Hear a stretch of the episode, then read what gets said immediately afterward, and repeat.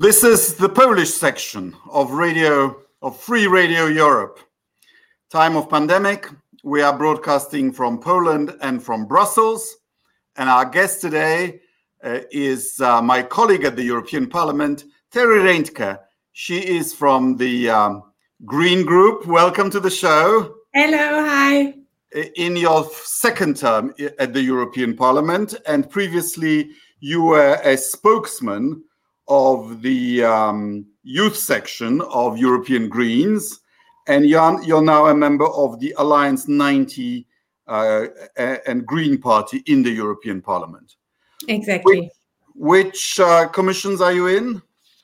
I'm in the uh, EMPL, so in the Employment Committee. I'm in the LIBE, in the Civil Liberties and Home Affairs Committee, and still also in the FEMM Committee for Women's Rights.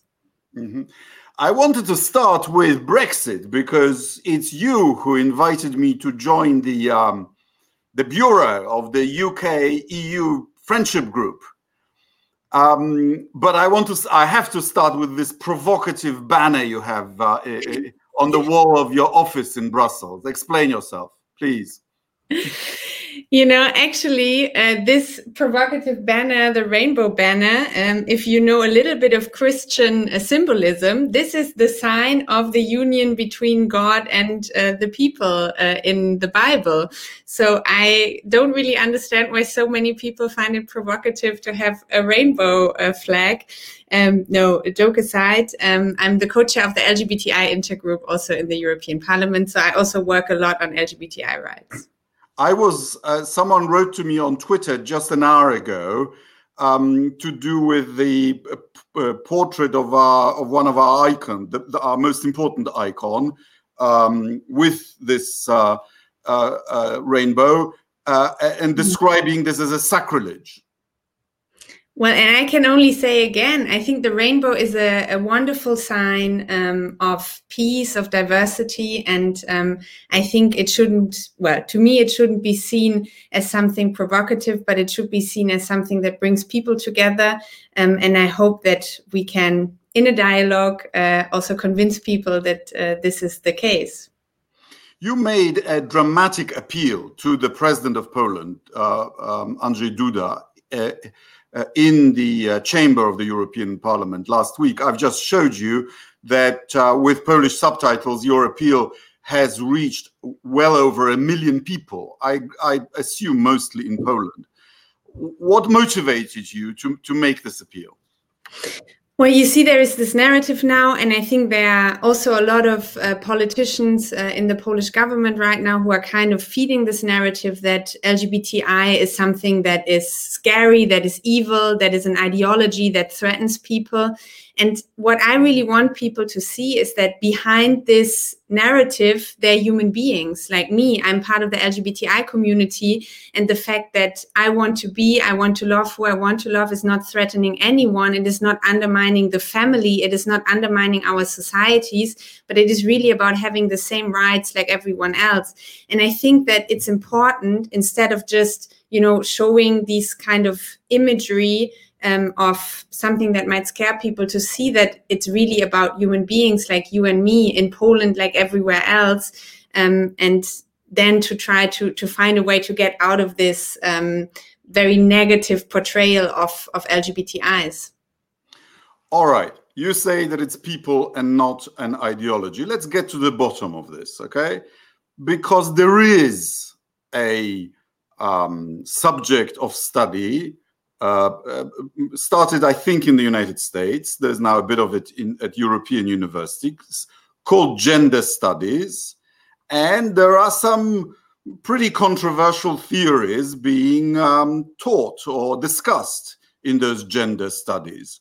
So, what do you say to Polish politicians who say, we don't mind, mind gay people? We just oppose this gender studies, this this uh, redefinition of gender as something not biologically given but theoretically constructed. what do you say to that? And I will just appeal to our uh, listeners and the viewers that if you want Terry to answer your question, you, I'm afraid, I, I assume her Polish is not uh, up to our standard, and, and you'll have not to do it. I wish it would in English. Okay, please go ahead. um, no, I think that this is also part of this narrative. You know that there's something that is threatening us, but if you really look at um, the the portrayal and then the reality, uh, one of the things that is very often taken as an example for this gender theory is uh, the Istanbul Convention, which is an international convention to fight against violence against women. And the Istanbul Convention states that gender, so um, the way how categories are, you know, how men and women are, for example, interacting with each other, and that this is not only something that is based on biological preconditions. And this is just simply the case. And we can see it because over time, the things that we think women are like and men are like have changed. So, for example, if I look at the reality that my grandmother had, she had six children. She grew up in a very Catholic surrounding in the middle of Germany. The possibility. Oh, you're Catholic. I assume you're a Protestant. Wow. Uh, I'm okay. a Catholic. I'm a Catholic. Right, right, right, right. Um, and you know the possibilities she had, and the image that society had about her as a woman uh, is completely different to, for example, that that my mother already had, and that that I have now. And I okay. think this is something that we should look at. I'd like to get back to the Istanbul uh, uh, Convention, uh, but um, when did Germany give the vote to women? After the Second World War. Wow. Oh, no, that's not true. After after the First World War, I'm sorry. Same, same, same in Poland. But there, there, there are these gender studies, and they, and some of the more radical professors do portray, do argue things that that people find too radical. Well, you see, there are things in other fields of science as well that I might find radical or that I might find wrong. But the thing about freedom of science and freedoms, freedom of academia is that there are different worldviews that come together and then you debate and then you try to find a consensus about what is I don't know the main mainstream uh, uh, opinion in that specific field. And I think that restricting that. And for example doing what in romania has been proposed that you cannot teach anything that has related with that has relations to to gender theory anymore. It's not only problematic because i think there are a lot of positive things that can come from from gender studies but also because i, I really want to fight for freedom of academia and freedom of science. I think that this kind of exchange that can happen in universities that can happen in schools is very important for democracy to then come together discuss and find some sort of consensus on different issues. And again, this consensus about what a woman can and cannot do has changed over time. And that has only changed because people have questioned stereotypes, because people have questioned roles that women had. And if that wasn't the case, I wouldn't be here in the European Parliament as a representative for the European citizens. Sure. You know, 30 years ago in Poland, you would not have seen a man with a pram on my recent bike ride in our village, I saw three men with with prams. You know, attitudes, attitudes do change.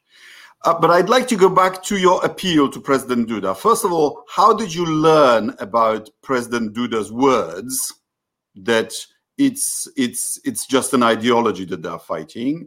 And you also said you that you're getting uh, some pretty desperate messages from LGBT, LGBT people from Poland. Could you tell us more about that? Well, first of all, I was very closely following the presidential campaign in Poland. And because I have been working on the situation of rule of law and fundamental rights in Poland already for a while, um, I was obviously interested in how it's going, what the different candidates are saying in the debates, and so on. And I had the feeling that this whole discussion around LGBTI rights is really becoming a topic that especially right-wing politicians um, uh, the, from, from the governing party are trying to use to mobilize electorate to create this kind of threat and i'm going to defend you from this threat. And i felt that that Duda if you don't vote for me all your daughters will be lesbians. Exactly so a little bit like you know this is what i i am the only one who can protect protect you from this threat um, so I really felt that um, this is um, maybe a strategy that is, um, you know, creating an, an atmosphere in the society that maybe we feel, first of all, is a political discussion, but it has, and this is why I wanted to talk about the messages we received from the community. It has real life implications. You know, already now, LGBTI uh, youth is uh, much higher under threat of committing suicide, of having suicidal thoughts, of being discriminated discriminated against, of being bullied in school. And then when politicians. On. The Prime Minister of Poland has just said that uh, th- there's nothing like that in Poland. No gay people are discriminated in any ways. It's just that w- we are not granting them their demands. But that's not the same. I mean, I can only advise the prime minister and all the other politicians who are claiming things like this to look at the surveys, the Eurostat survey, but also uh, recent survey, uh, recent surveys about attitudes uh, about uh, uh, about attitudes towards LGBTI people, but also LGBTI people talking about their experiences. And I mean, the number that is most striking for Poland for me is that only four percent of the LGBTI community in Poland have any hope in the government of protecting their rights. So I mean, it's not only only that their situation is very devastating, but also that they don't feel protected by state authorities, including the government, including the president, to defend their fundamental rights. And we are really talking about very basic things here about not being um, uh, confronted with violence, not being confronted with discrimination.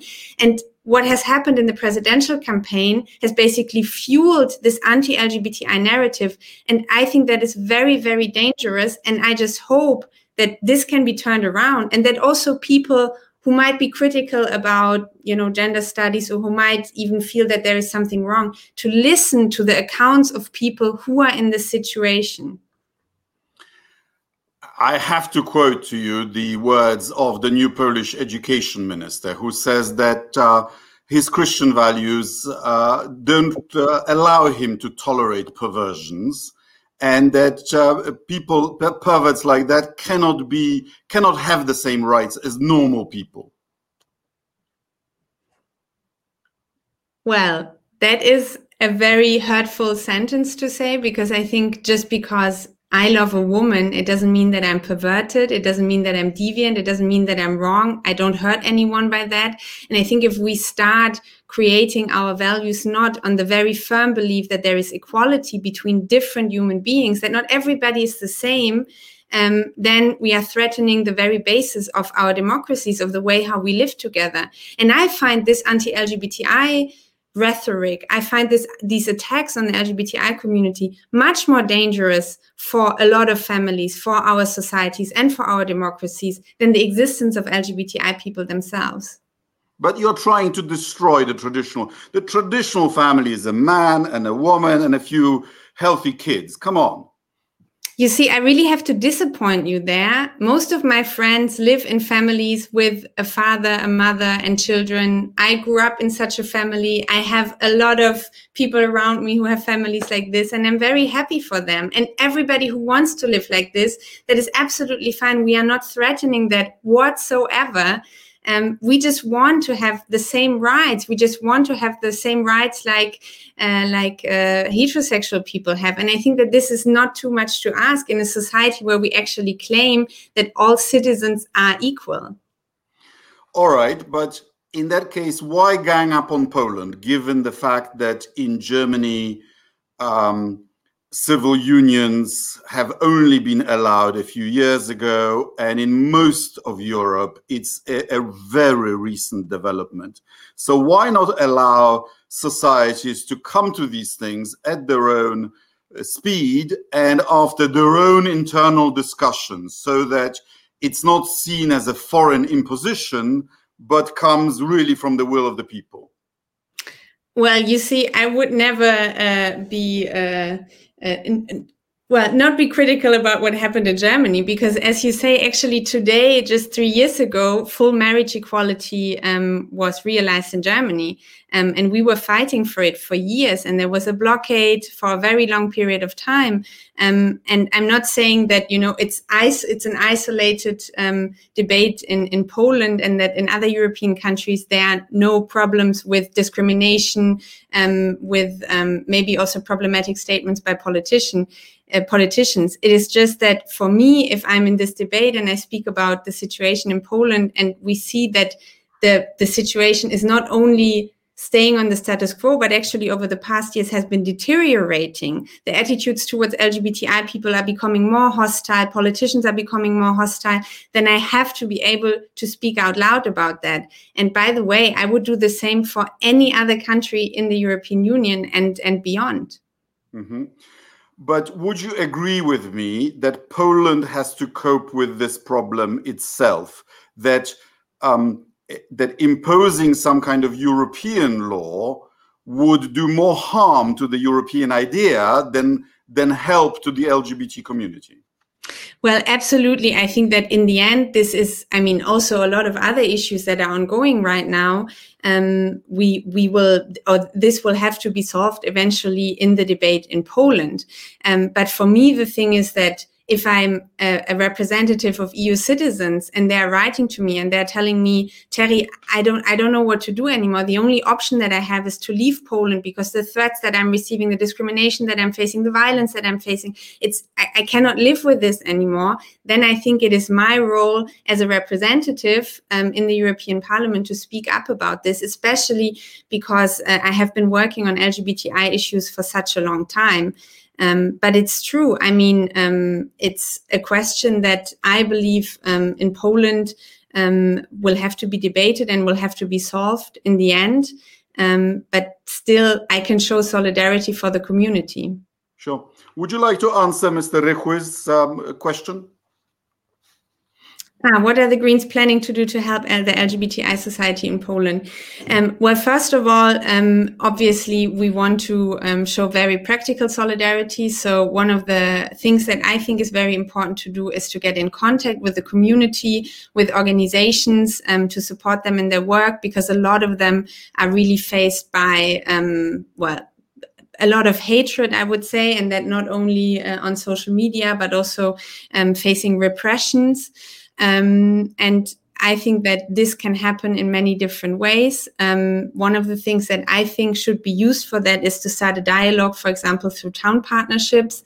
Um, we have now in the election, we just recently had a local election campaign in Northern Westphalia, where I come from. And one of the things that we as Greens put on the table was that we want all um, cities uh, and communities to start a dialogue on LGBTI issues, on human rights with their Polish counterparts. And I think that's a very practical thing that you can do. But obviously, we are also asking actions from the European level.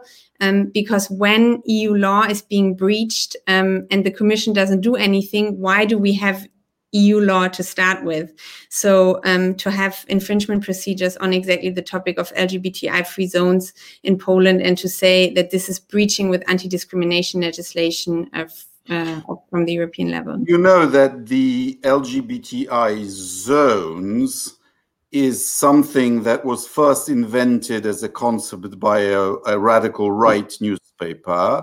Then um, uh, uh, there were these supposedly pro-family um, resolutions, resolutions. Mm-hmm. and then the, the the signs on the um, on the street signs were actually hung up by an LGBT or left wing activist. So so the, the the right says well that this is a left wing happening that somehow has made it into uh, is being taken for reality um, notwithstanding the fact that some of these resolutions do mention uh, um, uh, uh, create uh, uh, announcing the districts to be free of LGBTI ideology. Um, uh, so it's very difficult to dis disentangle all, all this. Um, but what, what I want to ask is what do you think this this whole thing is doing to Poland's reputation in the European Union? Well, first of all, obviously, I'm aware of that, but I think um, to to call it out what is happening um, from the side of the of the activists was very important because otherwise, I have the feeling things can just happen and nobody ever notices how outrageous it actually is and how much discrimination and um, and yeah, sometimes hate and violence um, LGBTI people are facing. Um, and I think that when I speak to people, um, a lot of people are asking me well, what can the European Union do? Obviously, like how can there be, uh, you know, also a constructive sort of not only dialogue, but then a political process in order to change something about the situation. And I mean, we have seen now that in some of the cases where these declarations have been adopted, um, now courts have already um, said that they're unconstitutional. So I think we are in a process now of saying, look, what you are doing in these uh, in these municipalities that is not okay because it creates uh, an environment of, of fear.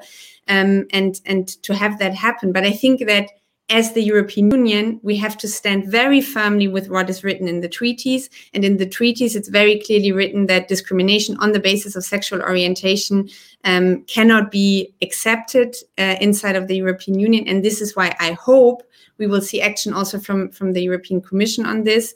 And then lastly, on Poland, you see, I think that um, sometimes there are a little bit uh, very one dimensional images that people have about specific countries. Like, you know, I'm German, I'm always punctual. I'm German, I'm, you know, probably, uh, uh, I like to drink you don't beer. Cross like the street on red lights, do you? exactly you know i'm very law abiding and so on and so on and then in reality countries and people living in countries are always much more diverse and what i always tell people is that this might be the polish government at the moment but they don't represent the whole of poland. Poland is much more diverse uh, the society is much more diverse. There are very different opinions about lgbti rights in poland and the fact that the government is trying to claim that everybody who dissents with their opinion is against Poland just shows how afraid they are to live in open, democratic, pluralistic societies, which for me is the aim that we find a way how to how to see our difference and how to politically work with our differences. Well, I'll tell you more. Anybody uh, who discusses these things at the European Parliament from Poland is a traitor. Exactly. And we we we even had in the previous parliament um, uh, radicals in Poland hanging up the um, members of the European Parliament in effigy for betraying Poland. Never mind, that's our problem. Uh, but coming back to the uh, Istanbul Convention. Actually, I, I, I, gotta I gotta interrupt you there. I do mind because I think we are colleagues in the parliament, and I cannot just stand by when you know colleagues from this parliament are really victims of smear campaigns. I mean, I've seen the front pages of these newspapers where you have pictures of people and then this big traitors uh, uh, uh, line. And I really think that this is this is really stirring up hatred. And what we want is to find a, a way how to deal with the situation, but not to have smear campaigns against each other and to further polarize and divide societies, because this is only going to lead to not being able to find constructive solutions to, to, to problems anymore. But I want you to know that this is not a specifically Polish uh, problem. If you remember, not. in Britain, uh, we had uh, front page stories in the media calling as enemies of the people the judges of the Supreme Court when they said that Brexit should be decided upon by Parliament. That's their definition of treason, which is which is just nuts. And of course, what we see in the United States is very divisive too. But. I want to go back to the to the Istanbul Convention because we've just had literally uh, a week ago a very senior churchman condemning the convention on the grounds that it says, he says, um, uh, that it identifies religion and tradition as a source of uh, violence against women. Well, now, apparently he hasn't read the convention then. Obviously, because what, what the convention actually says is that tradition and, re and religion cannot be used as a justification for violence against women. And I answered the churchman saying, look, if you if you think tradition and religion cannot be used in this way, uh, I, I, used to be a war correspondent in Afghanistan. I can take you to some Afghan villages in the tribal areas, and and and you will have to admit that this is so.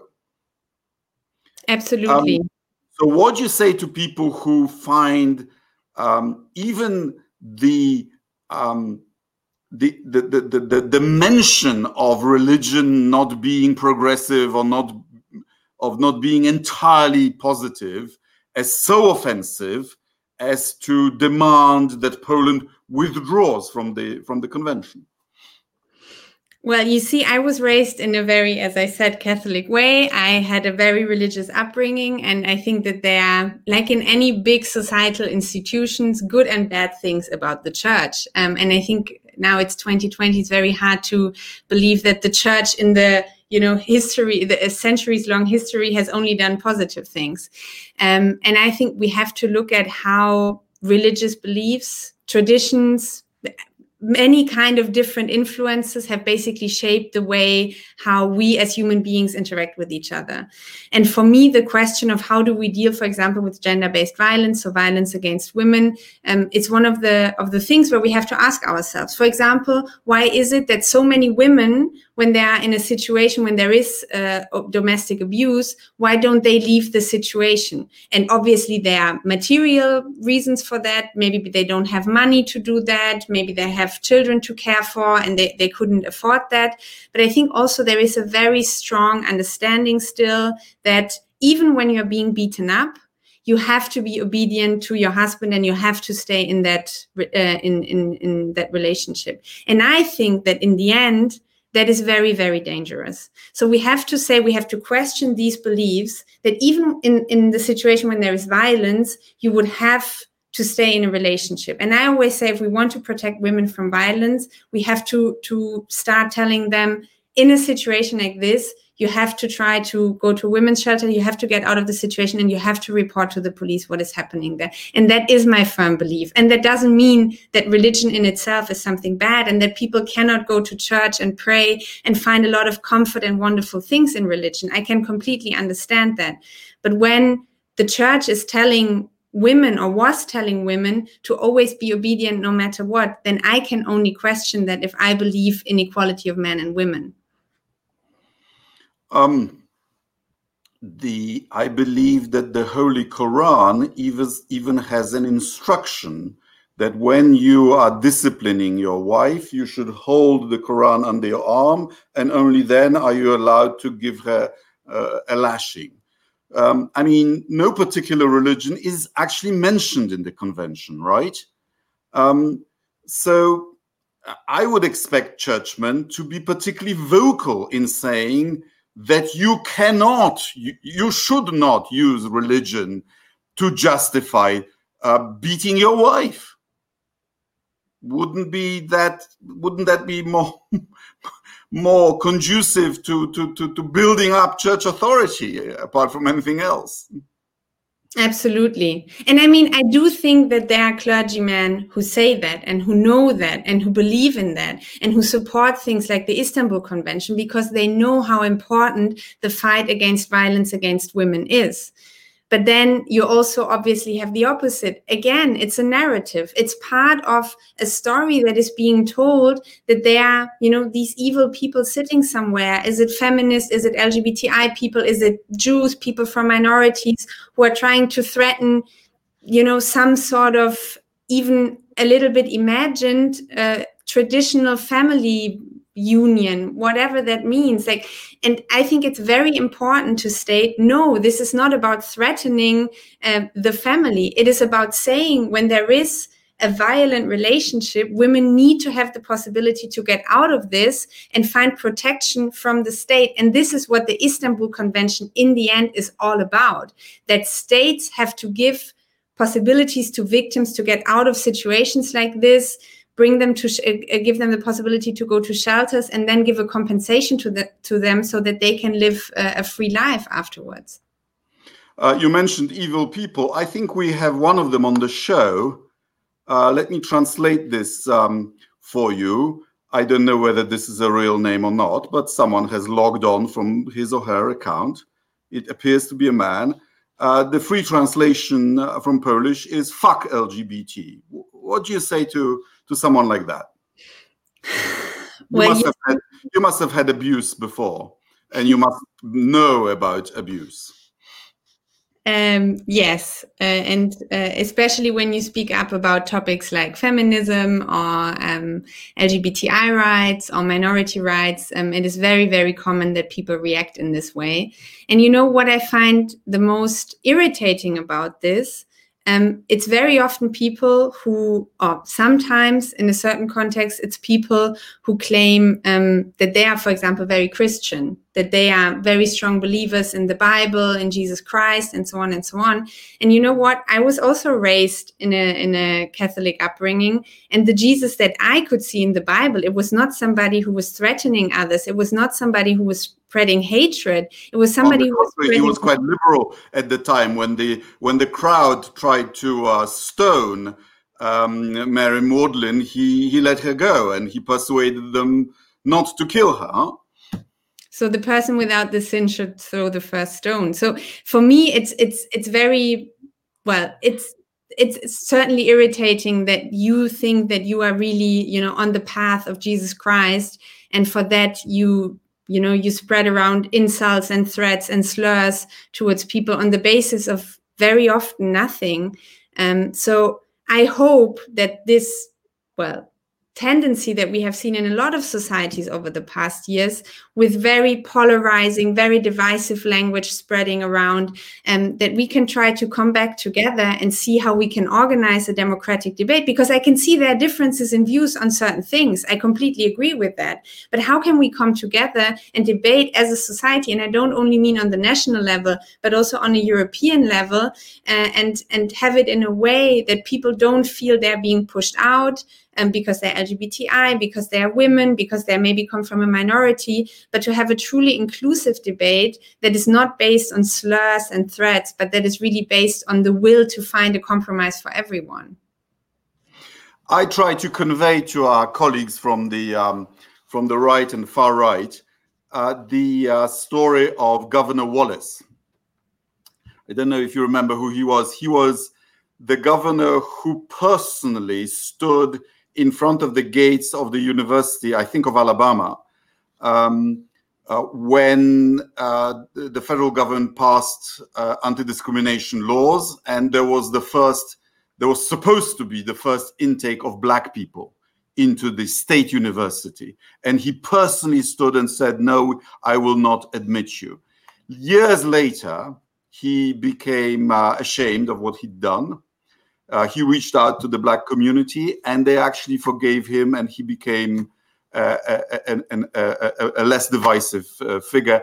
I hope that uh, uh, those people who now fe fear that if we accept uh, variety, if we accept um, plural pluralism, somehow society will start collapsing. Um, you know, it, you only need to go to London or to uh, uh, or to Berlin to see that society hasn't collapsed just because uh, uh, other people pursue other lifestyles. Um, so I just hope it's it's one of those um, phases. Um, I'd like to uh, uh, finish our conversation by, first of all, remarking that here we are, a Pole and a German are speaking in English. I should really learn Polish, really. No, no, no. But you know, English is only an official language of the uh, European Union, uh, thanks to Malta, which registered English, because Ireland actually registered Gaelic. and as as uh, as Herman van Rompuy so historically put it, the official language of the European Union is bad English. and it's true. And I gotta say, I mean, you speak very good English. I really speak horrible English. So no, uh, very well. When did you go to the UK? Um, I actually went to school in the UK for a couple of months when I was 16. And then I studied in Edinburgh for a year when I was 22, I think. And um, Yeah, I think if I had to make that choice again, I'd probably do my Erasmus year in Poland. But I was too intimidated by learning the language, so that's why I I went to the UK in the end. But I'm I'm regretting it a little bit. But we are now in the month which will probably decide whether or not we have an agreement with the UK and what kind of agreement if if we get one. Um, you're the chair of the uh, EU UK friendship group. What do you think? If you were to bet, uh, will there be a deal or not?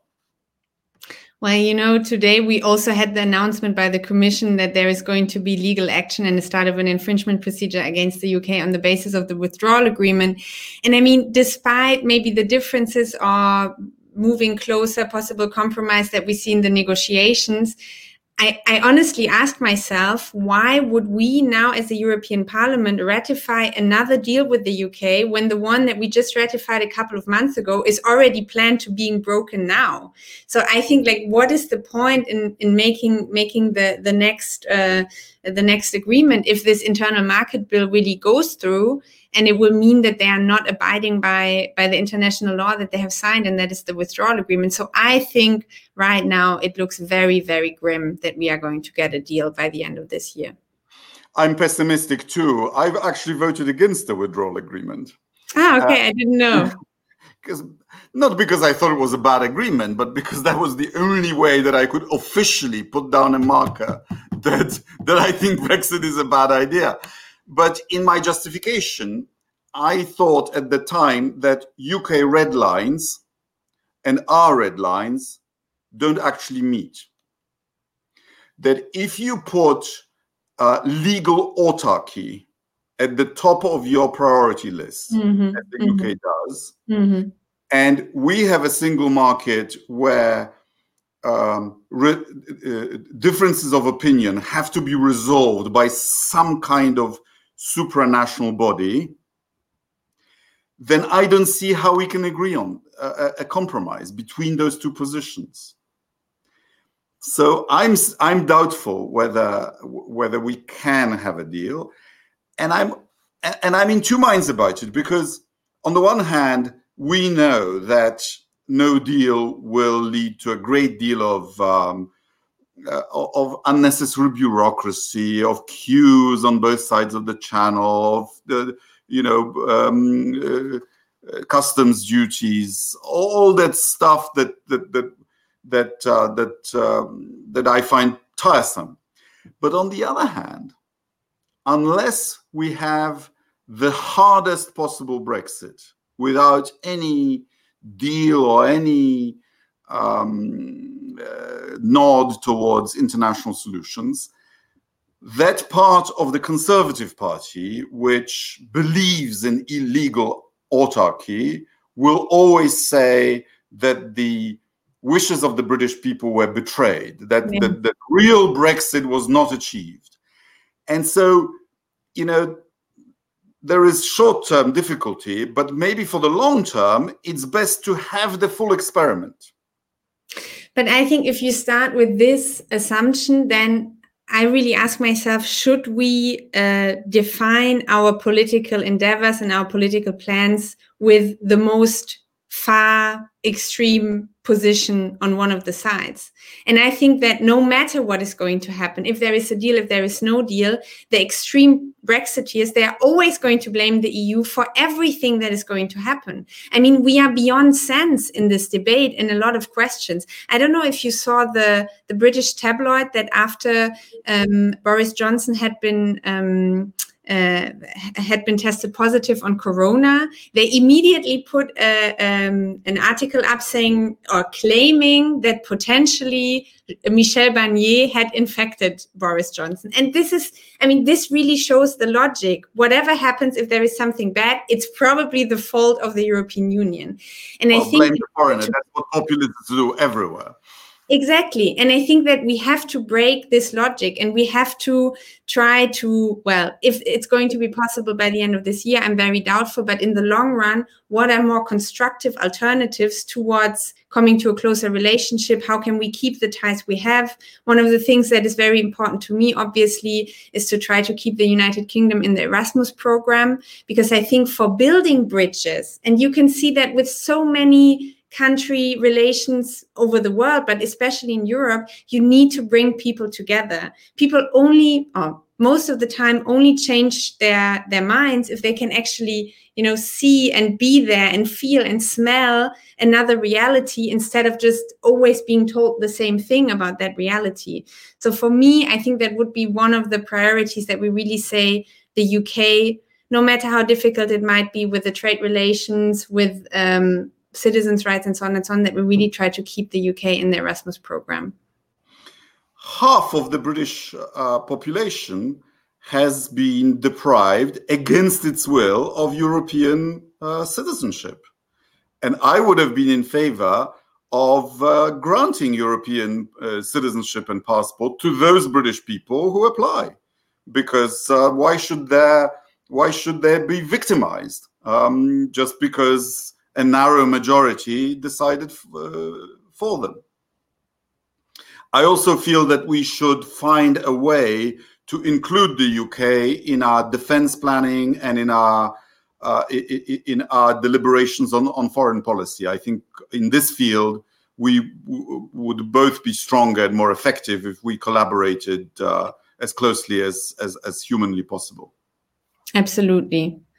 Um, and yeah, I think, I mean, for me, still today, Brexit is a completely wrong move, especially when we look at the setup of what the world is moving towards. I mean, if we look to the one side, there is Putin in Russia. If we look to the other side, currently there is still, hopefully, that's going to uh, uh, to very soon end. Uh, Donald Trump being the U.S. president, we have Erdogan in Turkey. I mean, if we want to be a strong player for multilateralism, for human rights, for democracy in the world, Europe has to come together and fight for that together because every single country in the European Union in itself is far too small to be relevant on that stage. So if we don't work together, we are not going to be able to shape the world of the future. And I think Europeans have a lot to contribute in that debate. So that is also why, from a, especially from you know. A, a foreign policy, a, a, world order position, um, Brexit, I think, goes in completely the wrong direction. And indeed, we have to try to stay as close together with the UK as possible, also on that. You know, the saying is that uh, the European Union is composed of small countries. It's just that not all of them know about it, and I'm very glad to hear hear it from a German politician. well, you know, it's not that everybody in Germany gets that. It's uh, just you know the people who have a little bit of sense they get it. That. Um... But I think vis-a-vis China, they must understand. Yeah, I mean, you Poland know... is the size of a couple of Chinese cities, and Germany is the size of one province. Yeah. Absolutely. And I think that this is one of the strongest arguments why we should work together as Europeans and why we should continue to work together. And um, I think the history of the European Union, again, like there are a lot of positive things. There are also some things I really dislike about the European Union. You know, it's not that I'm always going to come with an EU flag and say everything is great. Not everything is great, but we have to try to work together to make it better. So my hope is really that now with Brexit, let's see what's going to happen in the UK. Maybe at some point the UK is even going to rejoin the European Union. Um, but that for all the rest of us, we realize how much we we not only depend on each other, but also how much we can benefit from working together. And I think that was one of the things that Brexit actually did to a lot of people. And I hope that in that spirit, we can continue to cooperate closely. I can support the application provided they agree to to uh, to get rid of the ridiculous electrical sockets that, that you always have to have adapters for. Absolutely.